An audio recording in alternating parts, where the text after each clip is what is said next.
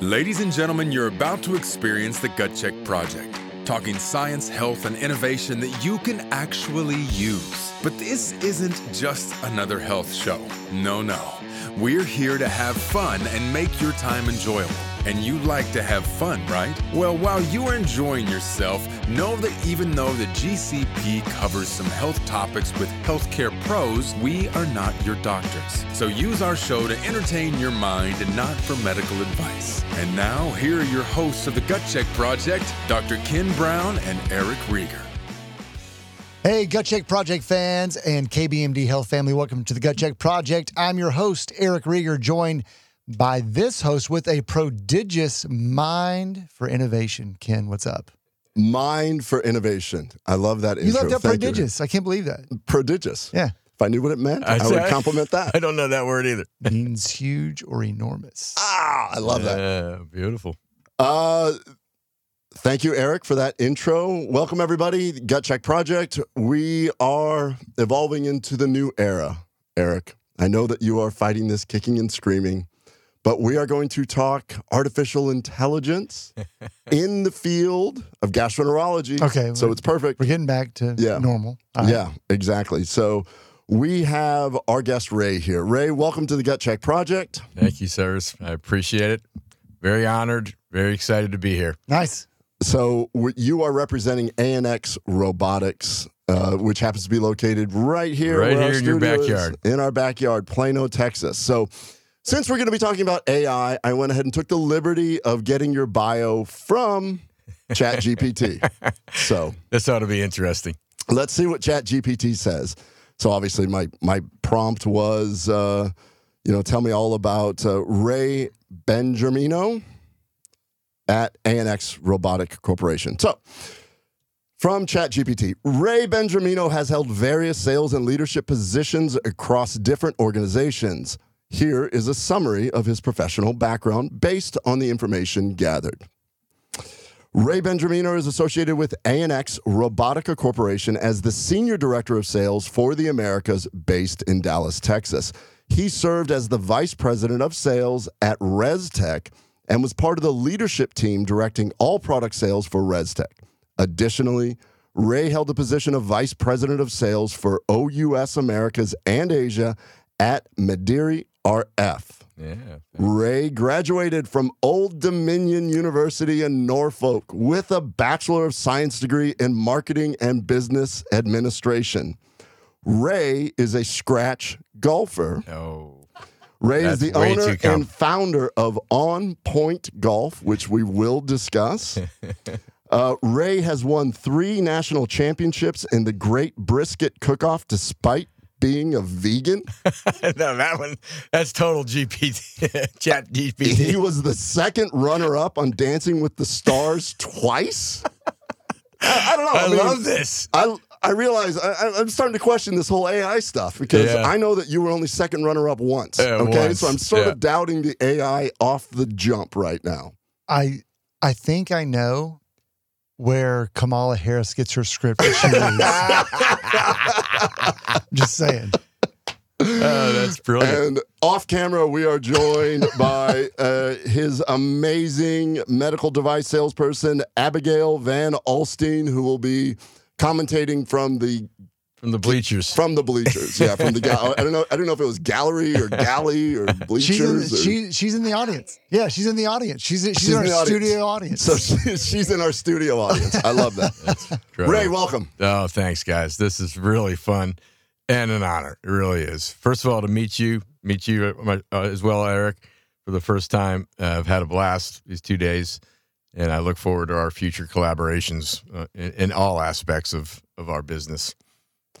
So it seems pretty fortuitous that my good friend Abigail ended up becoming a sales associate for you in my backyard, and you're doing AI and robotics in my space. Yes. So tell me.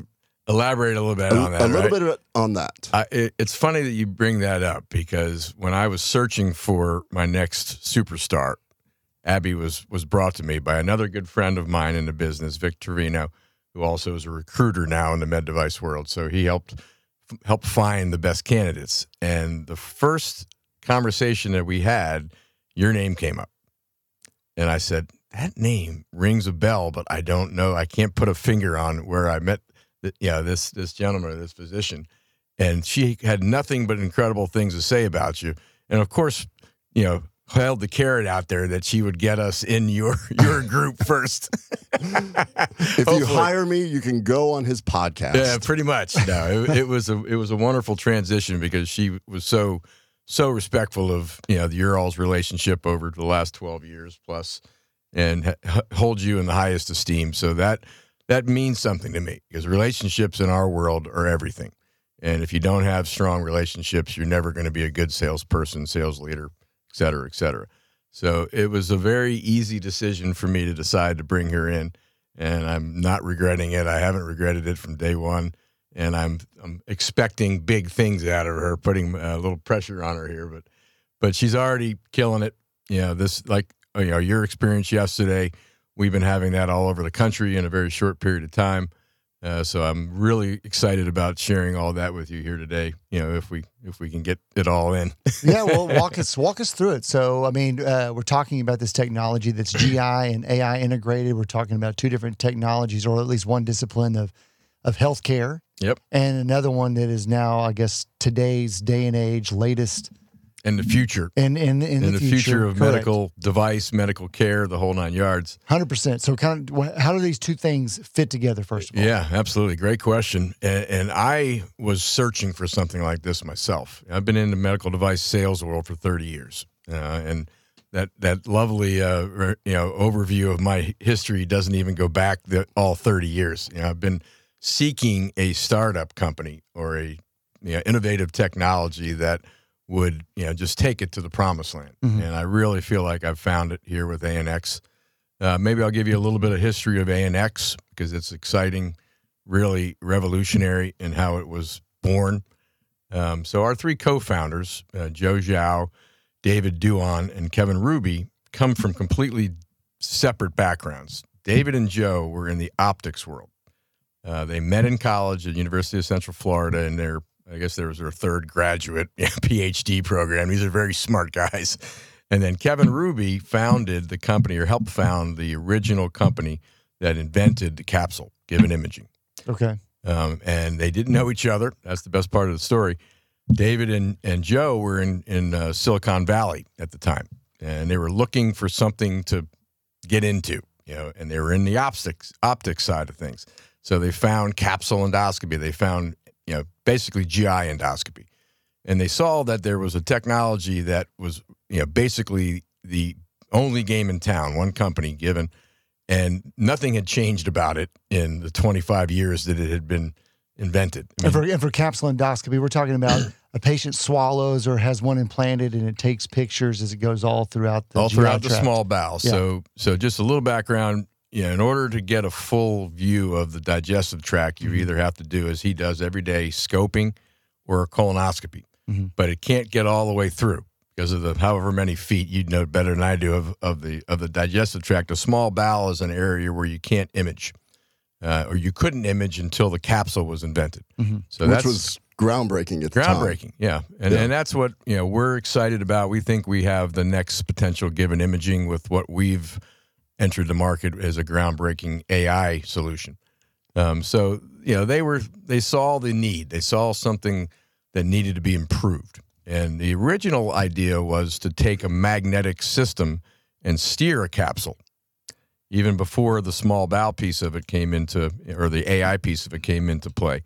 And that is also incredible technology because for the first time you could, from outside the body, steer a capsule inside the body or a camera mm-hmm. without needing a scope. The problem in the world of medical device and in healthcare, if insurance doesn't pay for something, you could have the cure for cancer and it won't get adopted very quickly. They forged on. This is back in 2008. They started this company. For their, the real neat union, if you will, that came together was Given Imaging was sold to Covidian, which was a big medical device company at the time that was later bought by Medtronic, and Kevin Ruby was basically, retired because he was the chief operating officer of Given. So they got together. David and Joe, reached out to Kevin, and they put together this new company, and it was ANCON at the time. The hard part of the story is in 2008, as you guys will probably remember, the market crashed in the housing market. So funding dried up. So they were in Silicon Valley thinking everybody was going to invest in this technology, but nobody was investing in any new medical device technology at the time. So they took it to their homeland. Joe and David are both Chinese Americans, mm-hmm. but they've been in the U.S. for 30 years. So they just went back, friends and family money, and then got involved with SoftBank of China, which is one of the largest private equity companies in the world, and convinced them to put some money in, and our company was born. The best part about it is Kevin and his knowledge of Given Imaging had all the tools to put together the next potential Given Imaging. And he was outside of his non-compete at that point, and the patents that Given Imaging had on capsule and all technology related were expiring. So we had a window that we could launch this company. And that's how ANX and ANCON and ANX are sister companies. ANX is our U.S.-based company, and ANCON is our Chinese-based company. Okay. So the capsule technology existed, and I've been doing capsules since they were actually launched. But the timeline of this, when did you guys start, or when did those guys start realizing that AI had a potential to be integrated with this? It was early on. It was very early on, but what it takes, as you know very well from your world of clinical study, componentry to med device, you have to study. You have to create clinical evidence that things work. So they were launching the technology in China, mainly, Doc, because gastric cancer is a huge problem in Asia. So the magnetic portion of it was a huge hit there because there wasn't enough gastroenterologists, not enough scoping facilities, and however many billion people in China, and a lot of them developing gastric cancer. So our magnetic system took off. We have over 1,000 units in China right now alone operating every day, buying and selling and using capsules. Mm-hmm. So that was creating a bank, if you will, of images of patients. And that became what was utilized to train the AI. Oh, okay. So it just took a while for that to develop because you need more than an N of one patient. You need lots of patients. Sure. So we ended up putting together a clinical study that was comprised of close to 5,000 plus patients, 12 or 13 facilities in China, and then over 113 million images helped us teach the software to save him time and money when he looks at a study. And we're going to stop this particular podcast for a special invitation. This invitation is to join the Gut Check Project Raw Locals community. We all are tired of the bullshit, where we turn for great information, who we can trust, and essentially, we want to put a stop to that. There's a lot of bullshit out there, and I know about that because I'm a butt doctor. We're here to build this community to bring trust back to you. There is a lot of shit out there. There's a lot of stuff being censored, and it stops here with our community. And I'm a gas passer, which means I put this guy's patients to sleep. I know that you don't want to be filled up with any hot air. Ultimately, we want you to connect with us. Ask us questions. Let's build a community around trust. No more bullshit. So if you're watching or listening on Rumble, click that red join button in the bottom right over here, and that will take you directly to GCP Raw. We're super excited for you to join. I mean, seriously, it's going to be pretty cool. It is going to be, dude, it is going to be cool, but it's hot as hell in here right now. Are we done? Should we just walk off? Paul, that's it.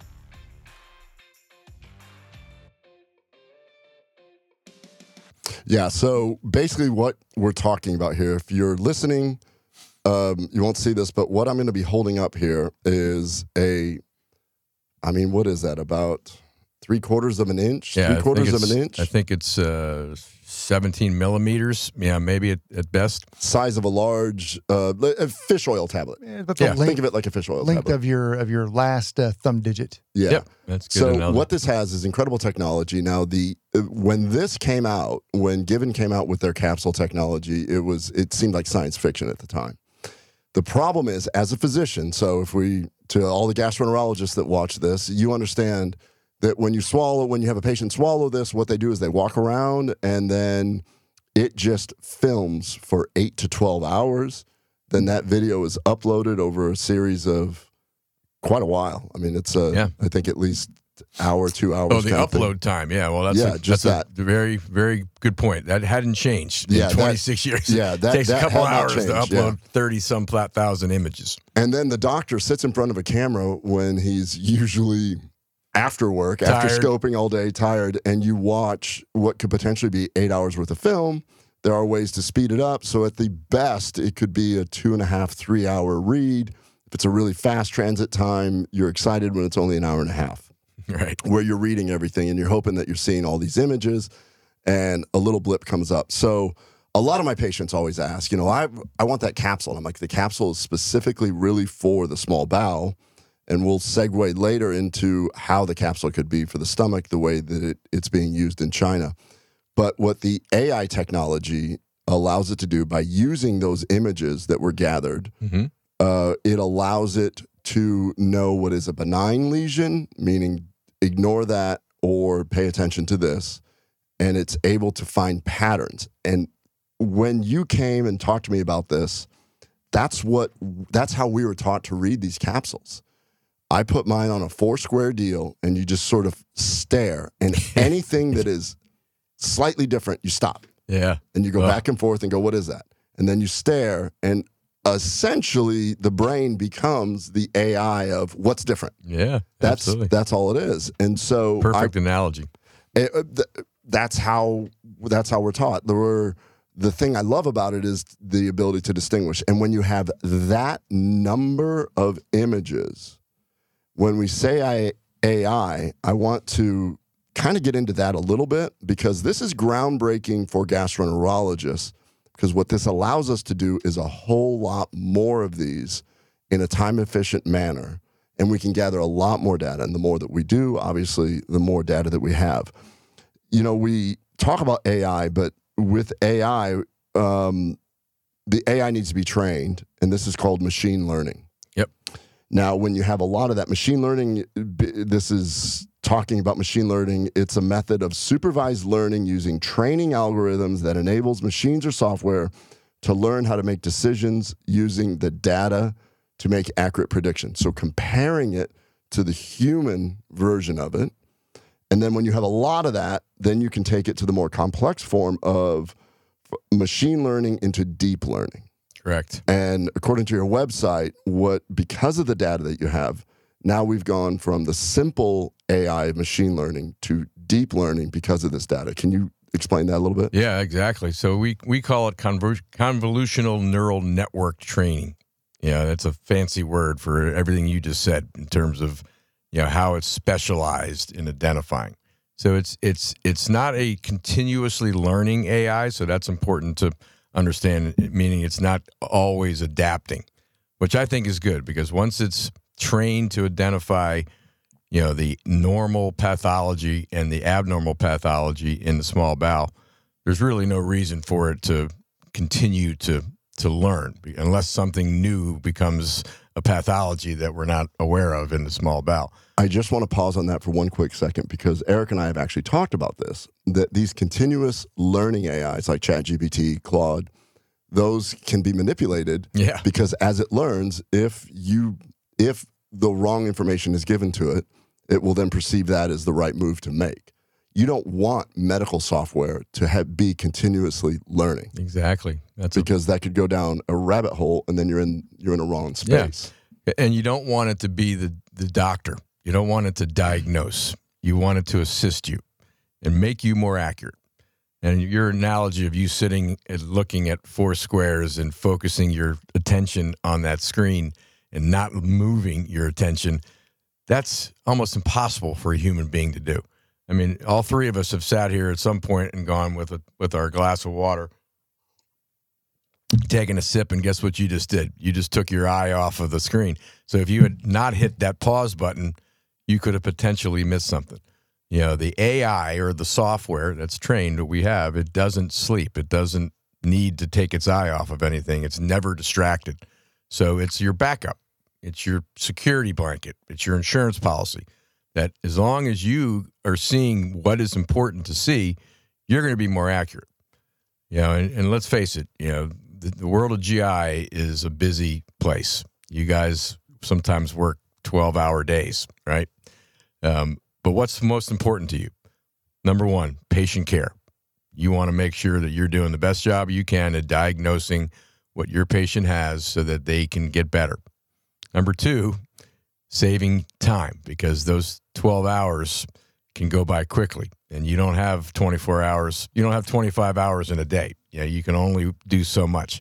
So if any technology can help you save time, that's huge to a gastroenterologist. And then let's face it, we're all in the business to make money and to maximize our profitability. So if you can save time and be doing something, you know, as productive or equally productive or more productive, meaning more scoping, more patients to see in a day, you know, more office organization, financial, you know, management, whatever the case is, you know, our technology brings that to the table for you. Because to your point, you had to sit and waste, not waste, but you had to sit and spend many hours reviewing this. And let's face it, why would you want to sit and look at 30,000 images?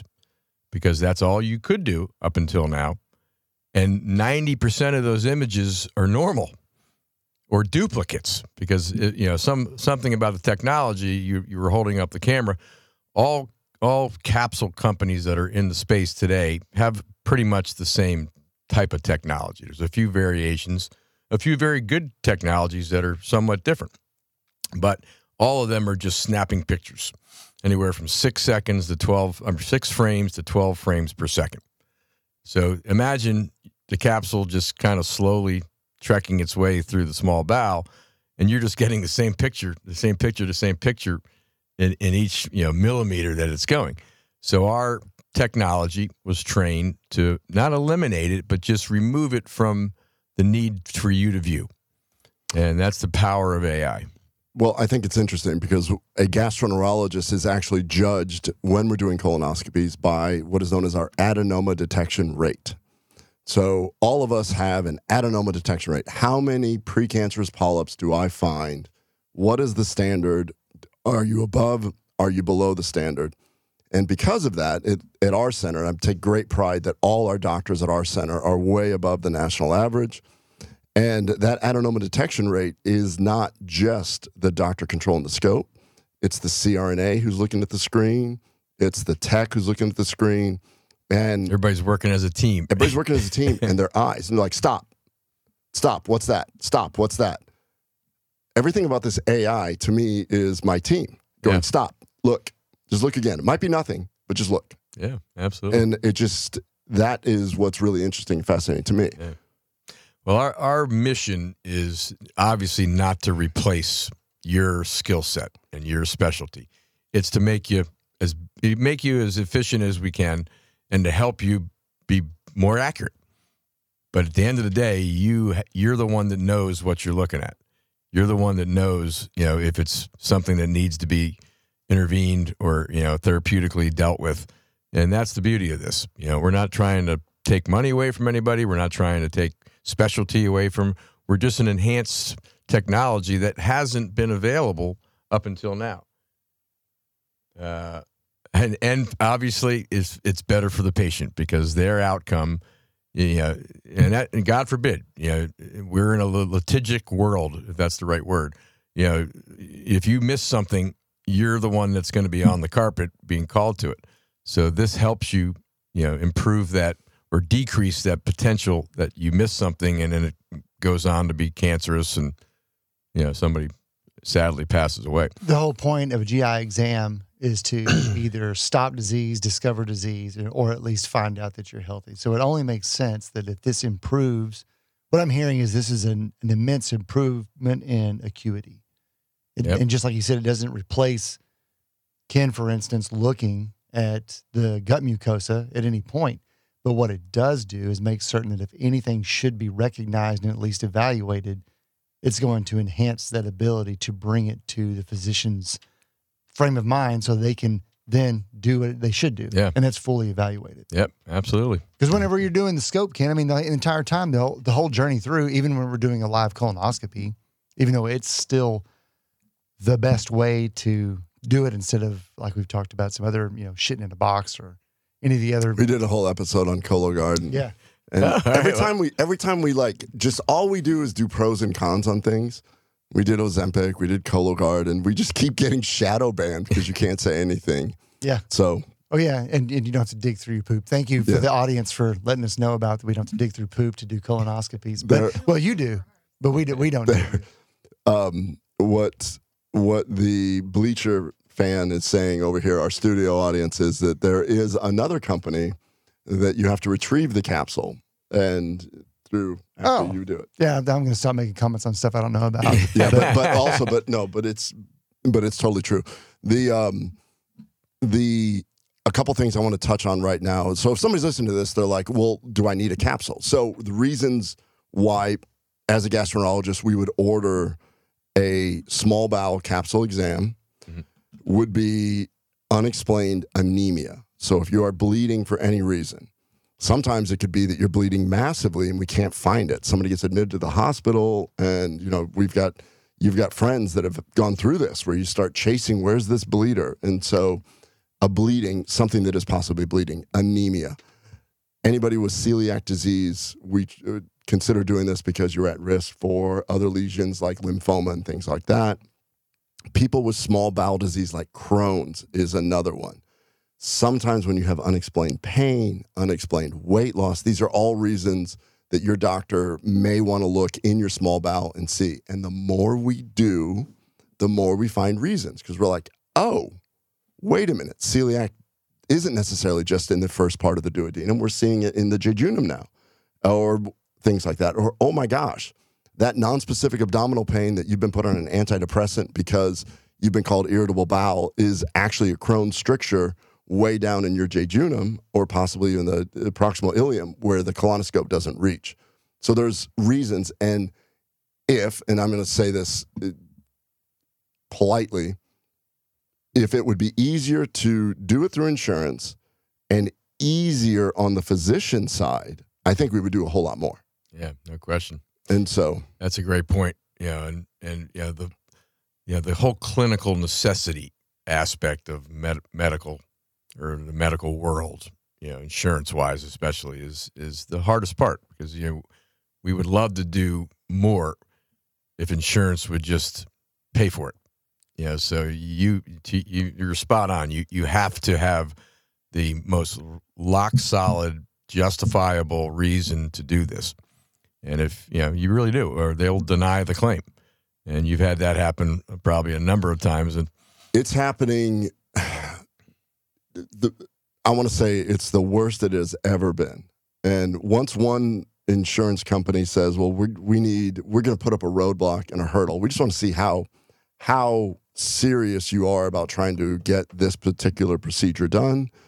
The more hurdles get put up, and then the other insurance companies do this, and then it just becomes this jumping through hoops thing that you're like, well, I guess it doesn't meet those criteria, but I really want to know.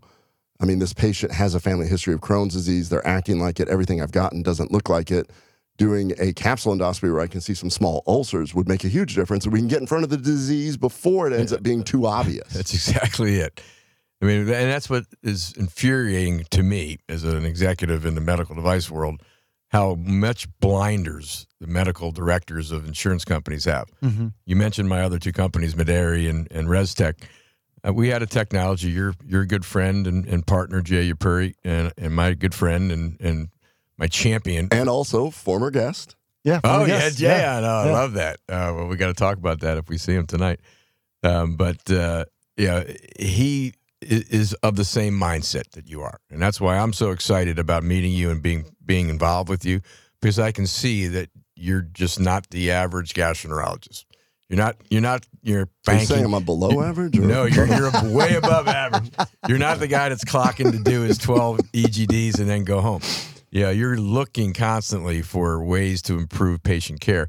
And if the insurance companies would just understand that if AI is going to make you that much better, and you're already good, but make you that much better, which is going to translate to potentially finding things or not missing something that will lead to traumatic, tremendous cancer-related care that is, guess what, going to cost the insurance company tenfold what it would cost to do a simple diagnostic test. It's infuriating, but it's what Jay and I dealt with for 10 years trying to adopt our technology strata.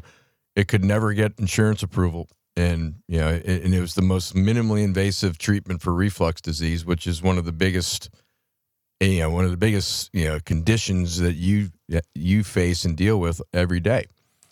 So it's just about changing mindsets. I'm hoping that AI brings that to light, and demonstrates to the insurance companies that, that this is a tool that is really going to help us save money. And to our good friend Abby's over here in the audience with her whiteboard saying, what is it doing for the patient? It's hopefully improving care. Something else, and I know this is kind of a sidebar, but using the term AI, it's used so much now as it's kind of a hot button topic, depending upon where most people want to intercept it or they think that they will come across it. But really, in this instance, it's not like what we see in the news, this or hear about on podcasts, or hear about what people want to avoid. Oftentimes people hear AI and it's about how is this technology going to mimic humans? Yeah, or replace. Yeah, or develop emotion and think critically. And really what you're doing, in my opinion, is bringing a technology that's the best aspect of AI working with humans to really enhance life for patients. Question. That's so well said, Eric. I mean, that's our mission statement. That's our story. Yeah. We are, and back to your question about how it was born and what was involved in the development of it. We weren't trying to, let a machine figure it out. We were comparing it to the Ken Browns of the world. Mm-hmm. So there was a panel of experts in Asia that read thousands of capsules a year. And that panel was basically put to the test, or our AI was put to the test against those experts. And that was so rewarding and so, incredibly positive about the outcome is the experts were good. They were 97%, good at not missing something. Or if it was negative, it was negative. If it was positive, it was a positive. No negative, no false negatives or false positives. I mean, so the AI in head-to-head competition in our study demonstrated that we were slightly better, or we were slightly more accurate. But once again, it still falls in the hands of the doctor to make that final call. So in the studies that were published, there was 113 million images from over 5,000 patients per lesion analysis, per anything seen. The sensitivity and negative predictive value of this capsule I'm holding here is 99.9% and 100% respectively. So just slightly below that was the panel of experts. This is very reassuring in the sense that, number one, it's not a situation where gastroenterologists are going to lose their job, because this is the place where this is a perfect spot to help both find subtle things in an area where you're looking for subtle reasons for a problem that isn't obvious on CT or MRI and the endoscopy and colonoscopy. And then the other thing is that as a physician, if something gets missed, and God forbid there's a lawsuit, I reviewed it. How many have you done? I've been doing it since the first capsule was ever done, so I don't want to date myself, but it's been a long time. And the second thing is that we employed AI technology based on this science, and this was here. So, no, I believe that we did everything in our power to find the lesion. Unfortunately, it probably developed after this capsule was done. Just saying this in the sense that from a physician, first is do no harm. Second is if harm is done, are you at fault? Right. And here, this is just another layer of protection. It's a safety net, which is what I like about it. I love that's a perfect statement, perfect saying. Please write that down, because I think we need to start using that. Safety nets are good, right? I mean, it's like anything else. I mean, look at driving a Tesla right now. Yeah, you're gonna trust a Tesla, but yeah, at the end of the day, you still have to be the guy behind the and the gal behind the wheel. Sure. Yeah, one of the beauties of our study, we're not a one and done company, and we're not a one and done study. You know, that was a very robust study, one of the biggest I've ever read, and I do a lot of clinical research before I decide to get into anything. And I couldn't find any other AI-driven study, including in in radiology or in orthopedics or any other specialty. Nobody had the breadth of the size of a study that this company had. So that encouraged me. But then they didn't stop there. They followed it up, and they did the same study in Europe, and that's getting ready to be published. It's not as large of a population. So let's comment on that really quick, just so that everyone's aware of this. In China and Japan, actually, gastric cancer is the most common cancer, and you screen for it the way that we screen for colon cancer. So if epigenetics, and environment, one of those three. Diet, combined, whole 9 yards. Yeah, right? the whole 9 yards. The incidence of gastric cancer is the way that we screen for colon cancer. So we find polyps, they find early gastric lesions, and they're able to remove those early gastric lesions. And so if somebody says, well, how'd they get so many patients? It's because, my goodness, that's the best place to do it. Like, right. Pretty damn lucky that the two guys that were involved were actually of Chinese descent and had the ability to go back to China to relaunch it during a recession here. Yeah, no question. And then happen to be in an environment where everyone needs to swallow one of these capsules. Yeah, no question. Or everyone needs an endoscopy, ideally, but we all know that requires manpower and everything. It's capsule, go home, come back in 8 hours, capsule, go home. Yeah. Yeah. And it's funny, Ken, because when I was doing my research to get into this opportunity, and I say this to all my new hires and my candidates that I'm interviewing, you don't find, and you've been in this business a long time, both of you have, you don't find technologies that come around that are that dramatically different, that impactful, that innovative. So when you do, you really got to kind of, resist your tendency to resist change, right? Think outside the box. That's what I like about this guy. That's why I want to, get him involved in what we're doing, because I see that in his nature and in his drive, because that's going to be part of how we launch. We have to have people that are endorsing it, not even endorsing it, just giving us credibility, testimonial-wise. What Paul is doing, am I supposed to read that? Hold on. No, I think that's... You're distracting me, Abby. All right, so the bleacher whiteboard over there, just say for Eric, for...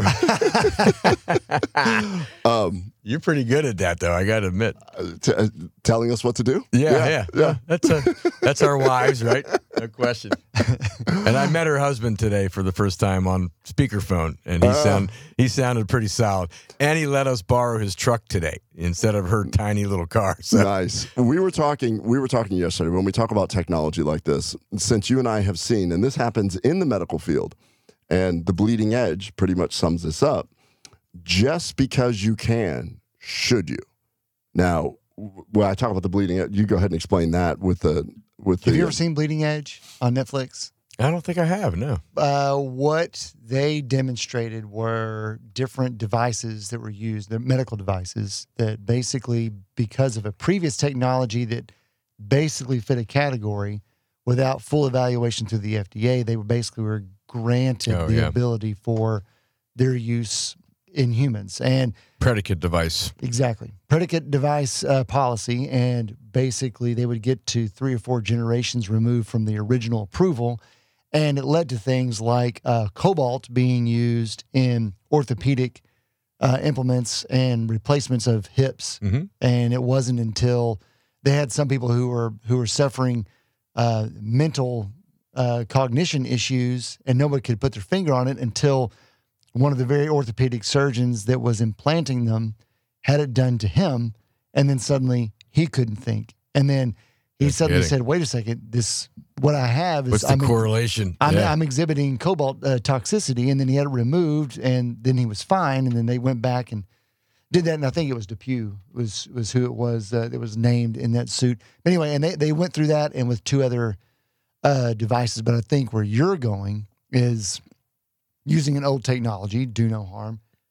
I mean, the capsule is quite safe. Mm-hmm. So let's talk about moving in that vein and getting approval for a device like this with an added technology like AI to it. You mean like in the sense of contraindications or complications? No. So what I'm saying is like we've talked about different companies that have developed technologies, and you know I.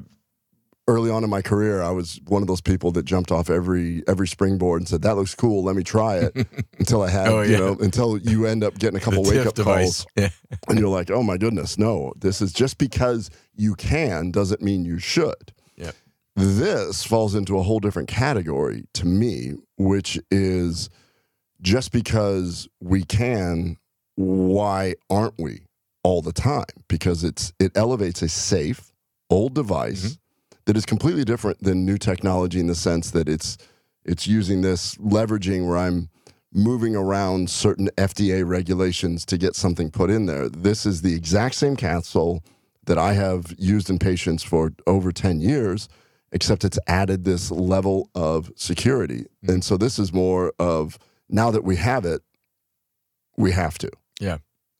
So with our technology, we've tried to, not dramatically impact change as much as we could.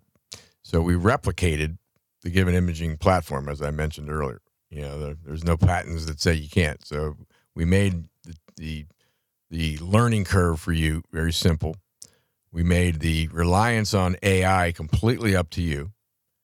What's beautiful about our technology is you can still look at it in the way that you've been trained and how you do it today.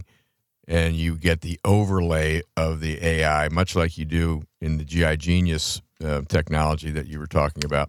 Yeah, I mean, we can comment on that real quick. GI Genius uses AI for colonoscopy. My experience with that is not as good because the numbers aren't as robust as what you guys are showing up with. Correct. And it is just it's just a series of lots of green boxes popping up everywhere. And you're just like, oh, and if you're a new gastroenterologist, it's going to take you 2 hours to do a colonoscopy. Because you're like, what's that? What's that? What's that? What's that? What's that? What's that? And so because we were one of the sites to trial GI Genius in the DFW Metroplex. And as it turns out, the polyp detection rate amongst our doctors at our center, and we're a high volume center, I think was like nominally more, 2 or 3% more with GI Genius versus us just doing it. But it took more time, and also it's a cost that we decided as a group that doesn't incur. What it did do for us is go, oh, that 2 to 3% was on one person. Hey, here's an idea. Why don't you just take a little more time on your way out so that you do this? And so we were equal to that, and it cost more, and it created more time. Yours, in 113 million images, 5,000 patients, slightly superior to a panel of experts, which is exactly where I want it to be. If it's better, that's perfect. So it's slightly superior, and it decreased the time. So it's the exact opposite of that. That's so I'm not bashing GI Genius, kind of bashing GI Genius because we didn't take them on, and we did a 6-month trial with them. But this is... And it adds cost. So their cost component was significant. Yours is not an added cost, which is also fascinating. And that probably helps that the way that the business model... It's like all things. Like we end up in a room like this through a series of events. Some events seemed good, some events seemed bad, but we're here now and it's awesome. 2008 housing market made 2 guys go back to China. They end up doing it, and then a little tiny bank called SoftBank decided to back them, which allowed them to take the time to build this. Yeah. And so it's all if you look at it from 30,000 foot view, it makes sense. Yeah, it makes total sense, and it's so invigorating and exciting. I think the future that our company has, because we're not a one-trick pony. We have this, which is taking the country by storm.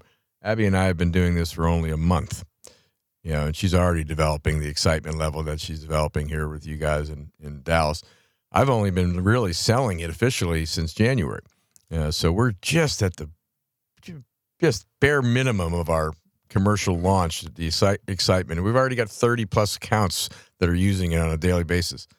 And there's so many other things, Ken or Dr. Brown, that are in pipeline. Now I want to talk about the pipeline, but one last thing. So in case somebody's listening to this and be like, well, that's kind of weird. He's seems to be endorsing it. Well, I'm kind of endorsing it because yesterday you two were kind enough to show up at my office, and I swallowed this capsule, not this one. But, that would not that one. Yeah, you didn't collect that one out of your. Yeah, I did. Yours went into the sewage system here in Plano, Texas. So the Plano, Texas sewage system has a bunch of these. I swallowed this, easy to swallow, no big deal. Filmed my small bowel, my stomach, and my small bowel. And read it. And I read it right before this podcast. Literally sitting here just looking at it. And it took all of about 3 minutes to read. Honestly, 3 minutes is a stretch. It basically took like a minute and a half. But I've read thousands of these. So I knew briefly I just scanned through it and said, nope, nothing there. And then I let AI do it, and then AI picked up things that it found. The only thing that's weird is I had an almond-looking thing that followed me from my stomach, and I didn't eat any almonds, so I don't know what that was. That was lodged somewhere, and it got dislodged possibly by the capsule. I don't know.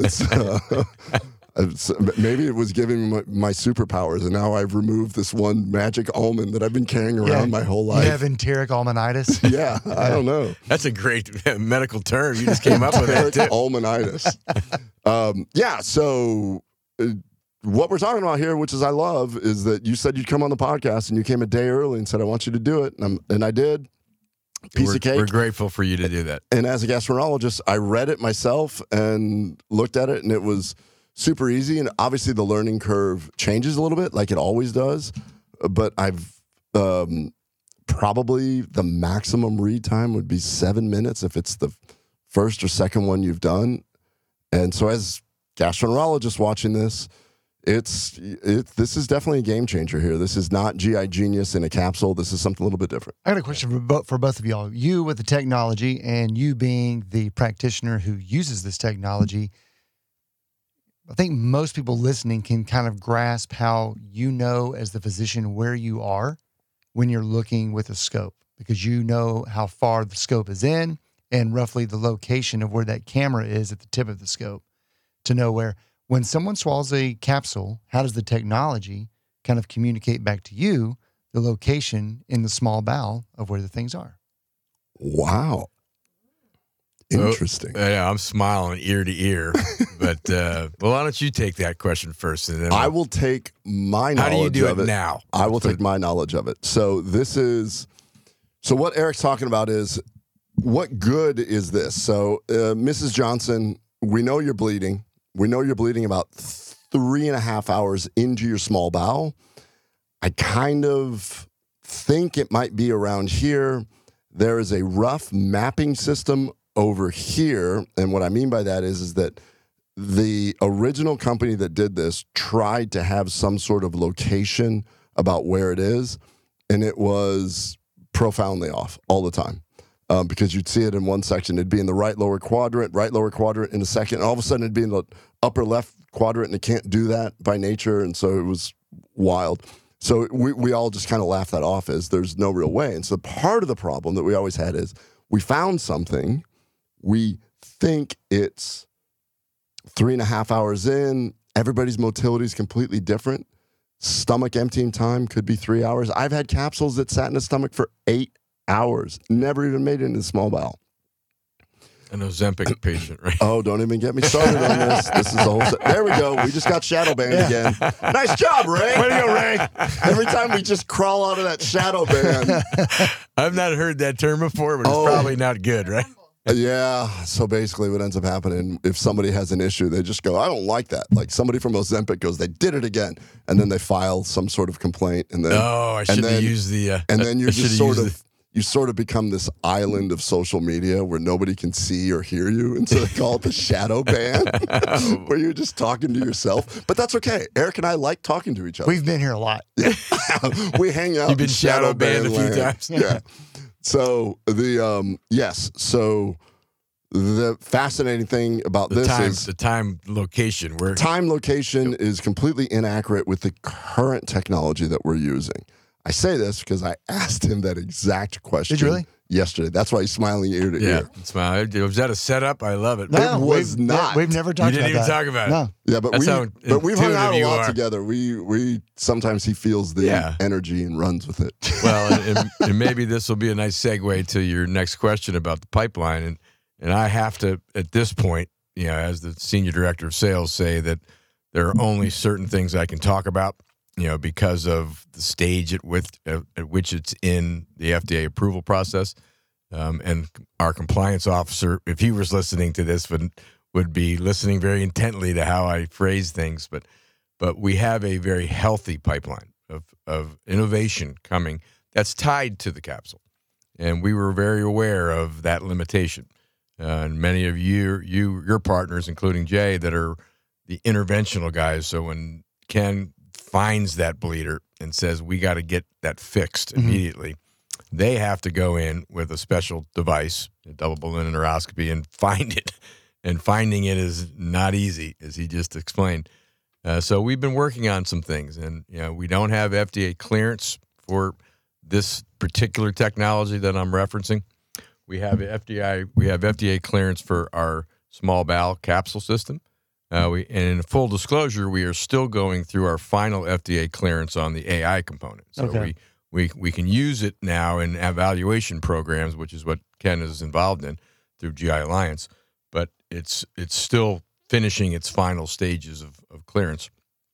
And our magnetic capsule is cleared for both tethered use, so looking at the esophagus, you know, so you can suspend that capsule in the esophagus and look around without a scope, and then you can release it into the stomach and steer it around magnetically for the stomach. So I want to get into that. Sorry, I just want to get into that. Am I getting ahead of myself? Yeah, a little bit. I just want to get back so that the gastroenterologists that watch this, they understand that you can't say this, but I can at least speculate that you have some better version of finding an exact location of where the small bowel is, possibly using a GPS device like everything else is using. Yes, I will go as far as saying that. Okay, so this is the ability to see, read quickly, have the backup, the safety net of AI, and the ability to at least in the future, once you get FDA cleared, near future, I will say. Yeah, very near future,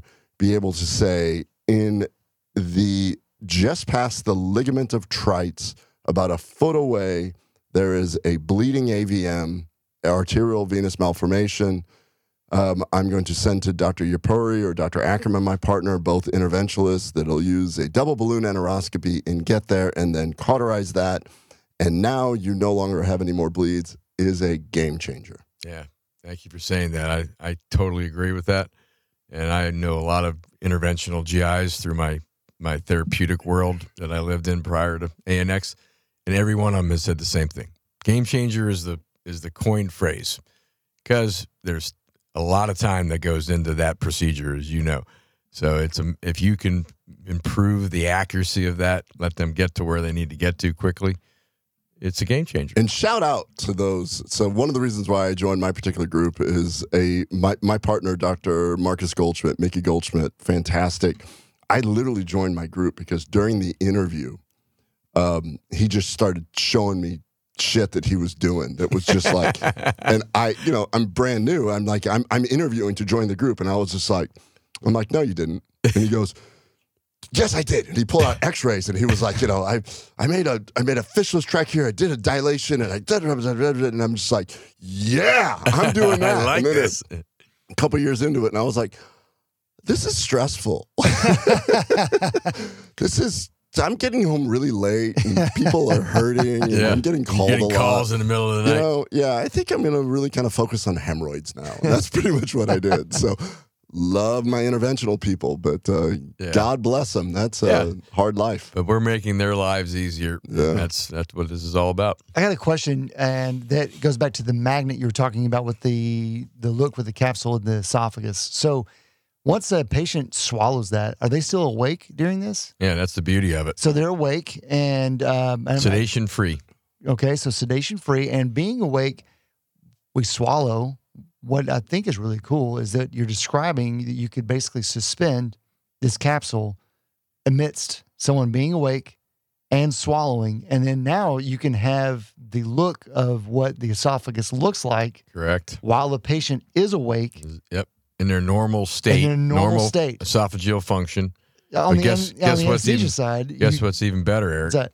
You drove yourself to the appointment and you got up and you drove out. Yeah. So you're in and out in 45 minutes, and you're back to work or at home or whatever the state. You're not, you're not dependent on a loved one to take you. Come out of sedation, what you have to deal with now with endoscopy. So it's just a potential game changer, if you will, sure. For diagnostic purposes, because as I mentioned earlier, gastroesophageal reflux disease is one of the largest conditions that America faces. Obesity and GERD. And this is a simple, easy way to get that first look at it. So, I think it's really cool because now you can not only have that, but you can have the visual of what an awake person looks like without sedation or anesthesia. And if there ever is LES compromise from someone who is having anesthesia or sedation, they're not having that while they're having this magnetic capsule. That is an incredible observation, because a lot of times when we still have patients, what we end up doing is sending them for a video esophagram with a capsule to swallow, because we want to see what happens when they're actually awake. Yeah. Maybe we didn't get a good visualization because you were asleep. That's actually really cool. Yeah.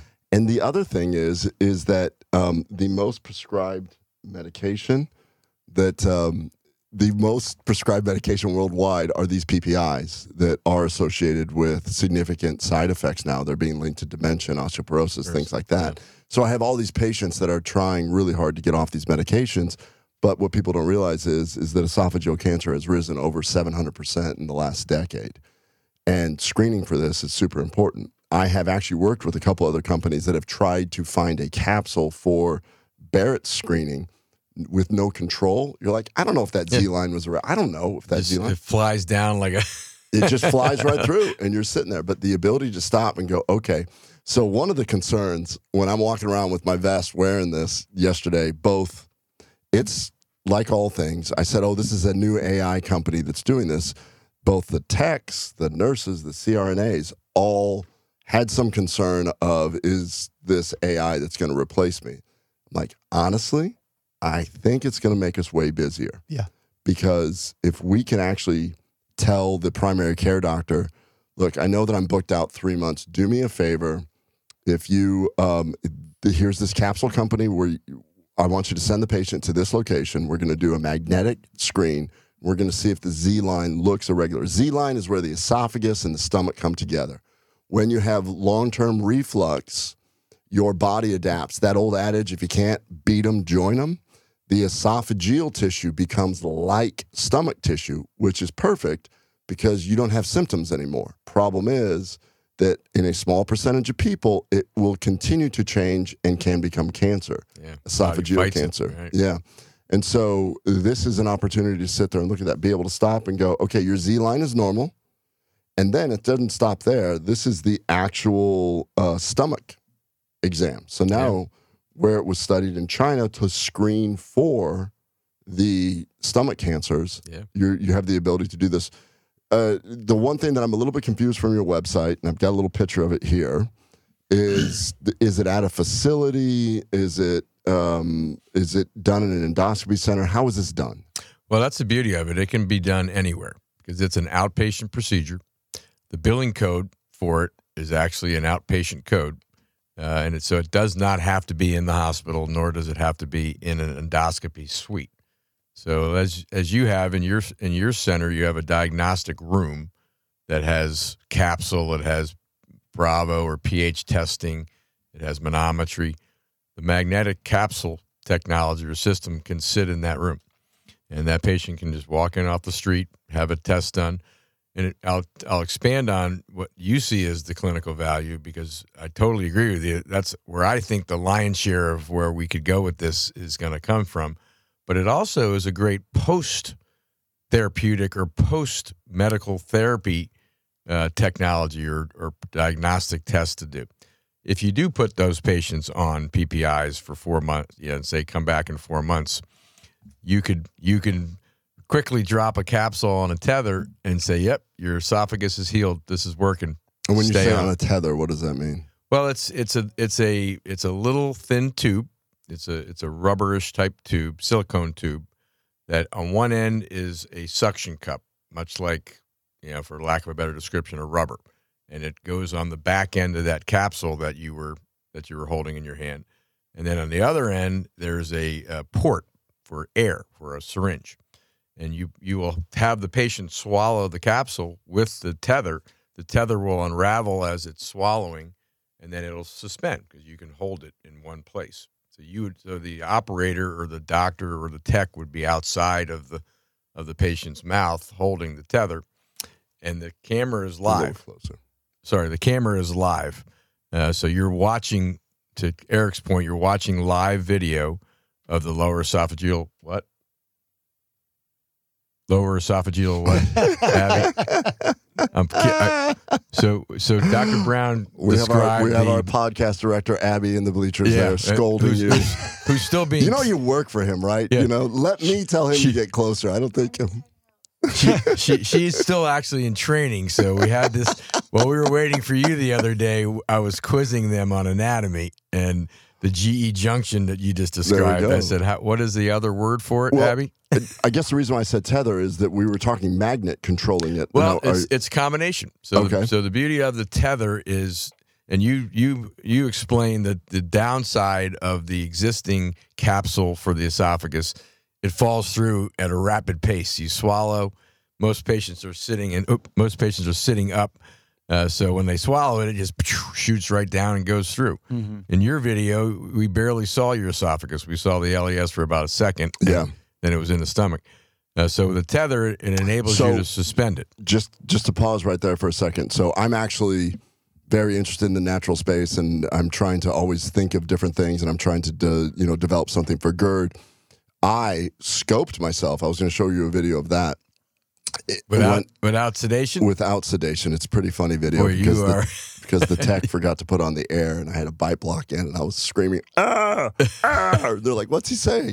The other tech was like, I don't think you set the machine up right. Anyways, point being, it went right through. Well, as it turns out, I have a 3-centimeter hiatal hernia that I saw in myself. Like, I had pathology that was completely missed when it just gets swallowed. So. No question, yeah. So the tether allows you to have a extended view, period of time. It doesn't have to be long, but the goal. Can you do that with the magnet also? You can. So there's the magnetic control is not as robust in the esophagus, because the esophagus is a organ that basically collapses on itself. Yeah. Where you can see some advantage with the magnet, and we've tested that at Brigham and Women's. I'm sorry, at University of Massachusetts up in Boston. You would have the patient, much like you do a manometry study where you stick a pressure sensor down through the nose, then you have them do a series of swallows. You can do the same with this design, and the esophagus will expand, and then if they're under the magnet, you can move the magnet around while the esophagus is opening and closing. But it's really just designed to give you a quick look at the LES, at that GE junction. Is there any redness? Is there any Barrett's esophagus present that's visible? We can't take a biopsy, so that's the limitation. That's why I think it'll generate a ton of business for gastroenterology. Yeah. I think one of the things that could be really cool about this is something called eosinophilic esophagitis, which is a food allergy. And when we're looking at this, one of the treatments that you can do is just take food away and then repeat the endoscopy and see what's going on. But what you're talking about is the ability to look at it and see. And that is one of those things that we see in young kids also. in all ages. So yeah, no, it's an incredible advancement that I think we're bringing to the table for the first time, because capsule endoscopy, you know, the limitation has always been, A, it travels on its own, you know, and it travels quickly, especially through the esophagus. So with the advancement of and the FDA approval of our tethered capsule, you're able to suspend the capsule in the distal esophagus and look around.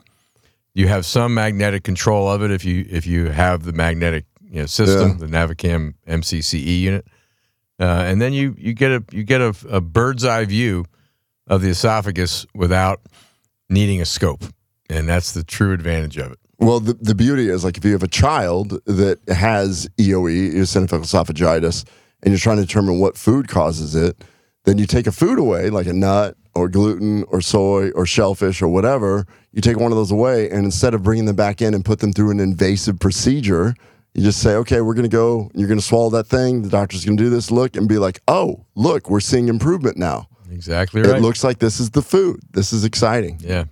It is, everything that I've ever strived to do in my career from a med device standpoint is minimally invasive.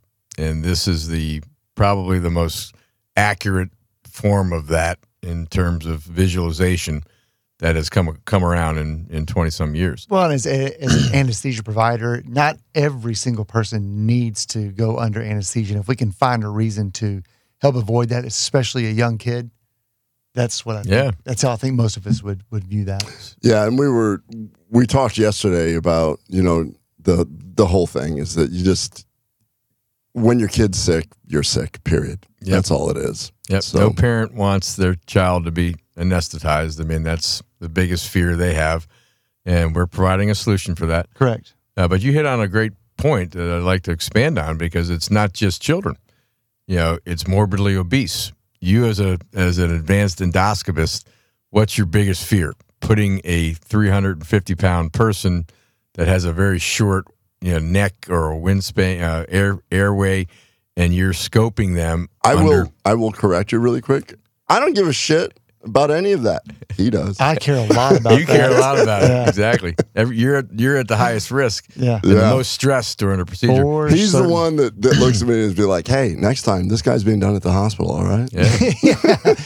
Yeah. Unfortunately, and nobody wants to have to cancel a case, but sometimes... in an outpatient ambulatory surgery center, it's just simply not safe if the BMI is too big, It's wild. Didn't even think of that as a possibility. Somebody comes in and they are considered that they cannot go under anesthesia. And so, okay, look, here's the deal. This person has a defibrillator. This person's on dialysis. This person is morbidly obese. This person has a BMI of 52. We're not going to cancel the case. We are going to use our magnetic capsule on this one. Exactly. You'll be able to do this unsedated, and it's not a waste of his or your time, his or her, or your time. No question. Ooh, interesting. And you can also throw patients that are on blood thinners, because another angle. Yeah, the biggest risk obviously is creating a bleed that you can't stop. So this helps avoid that, and it's really. Our mission, to get this technology in your hands so that you have that alternative.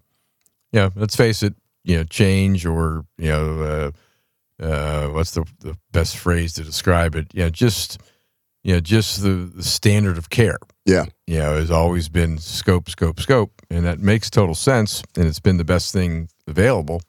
But now you have something else, and it, something occurred to me thinking about the use of the magnets and the positioning of it. Do you currently right now with the pill cameras that you use, you're not getting any kind of visualization or sampling around the common bile duct? No, not at all. Is that something that you can do, is maybe visualize that area, or is that? You can, absolutely. So the capsule itself will travel. So we're looking at it in three spaces. We're looking at for the first time ever being able to visualize the esophagus without, sedation or without a scope, visualizing the stomach, but then it's going to pass through the pylorus at some point and go into the duodenum. Mm-hmm. And there is some area there. The duodenum has, some bulb-ish characteristics that give it some space, because you need volume. We talked about earlier insufflation of the stomach. You can't really insufflate the duodenum, but there is enough room in there and enough magnetic control that you could spin the capsule around and take a look. Cool. You can't get you can't get to the level of an ERC, you know, P and the scopes that are adjustable and you can literally turn corners. You don't have that type of control with a magnet, but you can get a very rudimentary view of the the ducts and the bile ducts and then one thing that we are developing and I can't speak about commercially is the ability to sample the fluids that are in that region, and hopefully at some point help better detect pancreatic cancer. Okay, so you just said it, pancreatic cancer. Talk about how much of an advantage it would be for you as the clinician to be able to sample right there where you typically can't. We're getting to the point where we can actually sample fluid, run DNA analysis, and see if there's something atypical. Like, this is an exciting time where this is going on. The problem with something like pancreatic cancer is that many times the imaging that we use can't pick it up until it's too late. So finding it early.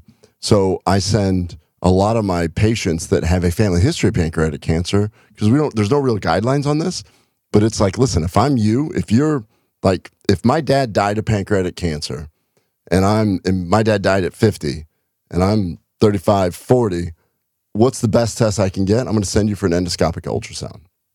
But if we can sit there and say, okay, listen, we're going to screen you annually with a capsule that will sample and determine if there's any atypical cells, that's a game changer. Yeah. Huge game changer. Yep. Wild.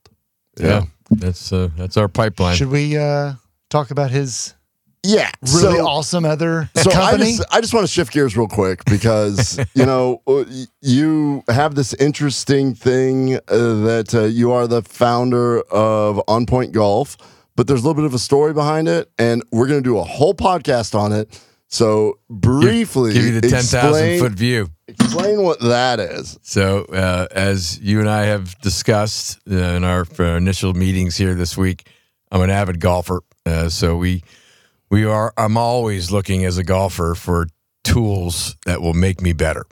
And one of the limitations in the game of golf is the visualization of your putting line on the green when you're waiting your turn to putt. And everybody in the game of golf marks their ball with a coin.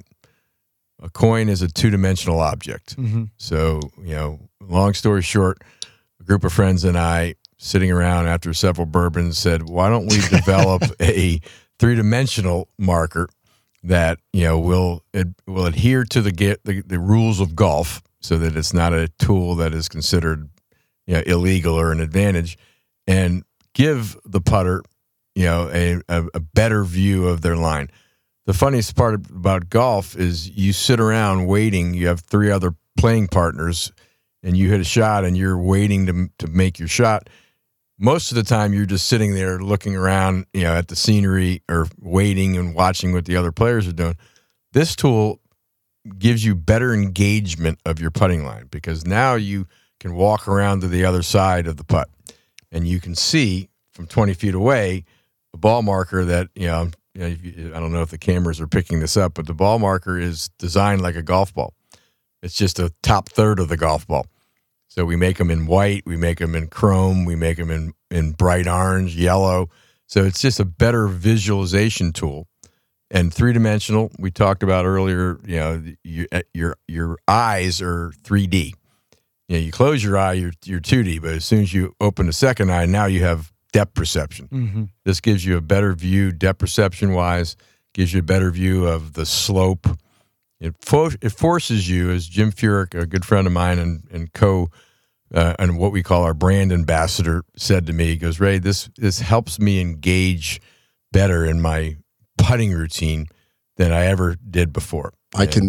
What's fascinating is if we had Andrew Huberman on here, he could explain as a neuro-optic scientist exactly why you can see the line better when your eyes focus on a three-dimensional object. It can then follow the three-dimensional turn. Exactly. I think it's a simple concept that is fascinating. I want to, when you come back in town, when you come back in to do the podcast, I'm going to introduce you to my good friend Josh Myers, who owns a company called Fantastic Turf, and they do artificial turf all over Dallas, and a lot of the homes he does, he puts in these putting greens. Yeah. And these putting greens, they can use your product to practice the visualization and realize probably how your brain will just naturally see that. Exactly. And follow it. Yep, that's the concept. It's high tech, to be honest with you. You know, to your point, you know, the inventor of Callaway's triple track was a ophthalmologist. Optometrist. He was totally an ophthalmologist. Optic scientist. Yeah. He had eyes. He had a lot of brains. And he did a clinical study on three-dimensional view and the use of the three lines, just because it's more than one thing that you're looking at. I love it. Yeah. I think it's so simple and it's so complex. And like I said, if you're a neuroscientist and you can sit there and explain this, but if you're a golfer, this will definitely be in the show notes. Yeah, and we're going to do a whole one on golfing. We'll have Jim Furyk on the show. You promise? I will invite him. I promise. Right. He loves coming to Dallas. And so. I'm gonna need a couple of those to give to my buddy Josh so that he can give it to his Highland Park clients. No question. I'll bring a handful of samples for everybody. Yes, nice. I love it. And we'll all go play around the golf, and you'll see that your strokes are going to be reduced considerably. Oh, I love it. I'm what's my handicap now? 42. Golf is your handicap. Yeah, golf is my handicap. Yeah. We'll get you into single digits. That's horrible, I promise. But quite funny. That was good. Thank you. Well, I can't thank you enough, Ray, for making time to come and share. I mean, seriously, share some of the coolest cutting edge technology that's rolling out. I think it's going to be a game changer for the benefit of all GI patients. I think this is a really, really cool direction, and I'm glad that you came to share with us. It's really awesome. Thank you. Yeah. You know what? Thank you, everyone. If you have any questions about this, if you're concerned about whether you need a capsule endoscopy, as always, hit us up on the Gut Check Project, and we will continue to discuss this. This is what we're trying to do, bring cool, innovative stuff on. A great guy like Ray that has devoted his life to this and golf, which is cool. Definitely. So be sure and like and share. Thank you so much for joining us on the Gut Check Project. We will see y'all next time. Take it easy. That's a wrap for this episode of the Gut Check Project, and we appreciate you for being a part of it. Be sure to follow us on your favorite platform for podcasts. You can find the GCP on Locals, YouTube, Spotify, Apple, Rumble, and more. And you can always check out gutcheckproject.com to find all episodes and interact with the show. Tell your friends and family not to wait to get gut checked.